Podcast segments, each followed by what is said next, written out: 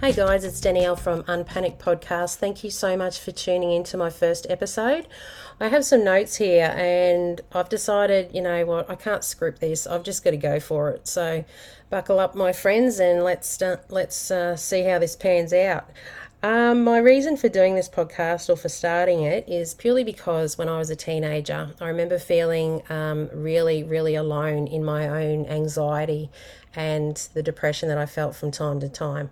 Back in the early 90s, people didn't speak up about mental illness, or I don't recall any, any awareness around mental health um, issues whatsoever.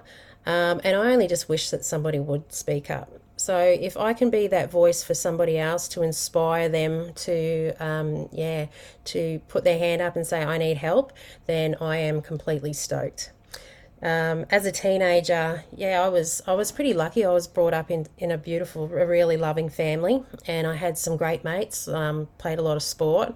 From the outside, I looked like I probably had it together, but internally, I was just pretty much a mess. I used to spend nights just staying awake all night, worrying about everything and thinking that people aren't going to like me. And it was just so much of this crate like this these feelings of just not being good enough um, that just spiraled into massive anxiety and um, yeah as i got older when i was about um, oh yeah around 18 and started night clubbing and all the rest i really started kicking off the old um, drinking and yeah it became my way of um, dealing with the anxiety that i was experiencing. And i had a lot of social anxiety too. I hated walking into rooms where there were heaps of new people to meet. I just felt really insecure in those environments.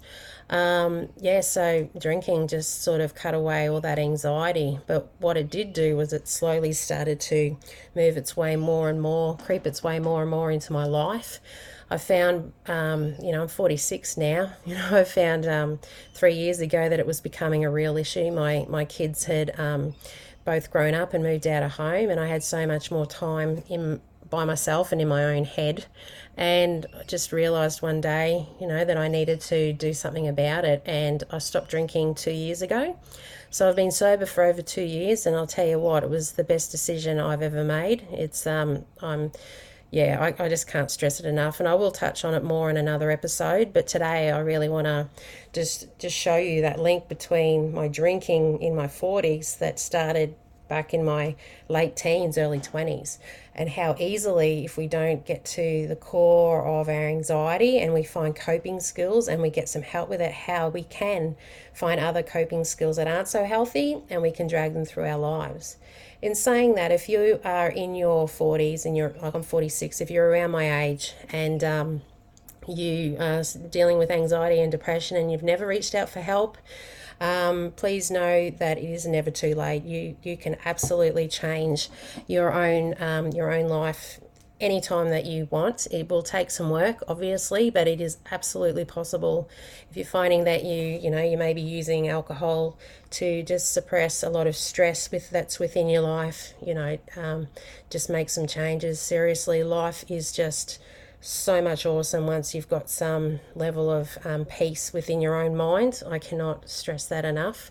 So today I pretty much just wanted to touch on why I started this podcast, but also just, yeah, like I said, explain that whole drinking and how I've dragged it through my life because of when I was that young in, in the 90s. I just didn't have that support. It just wasn't around. So, if you've got any young people in your life, give them a big hug and um, yeah, check in on them and see that they're doing okay. Um, and also make sure you look after yourself. Thank you for listening, and I look forward to chatting to you guys again soon. Thank you.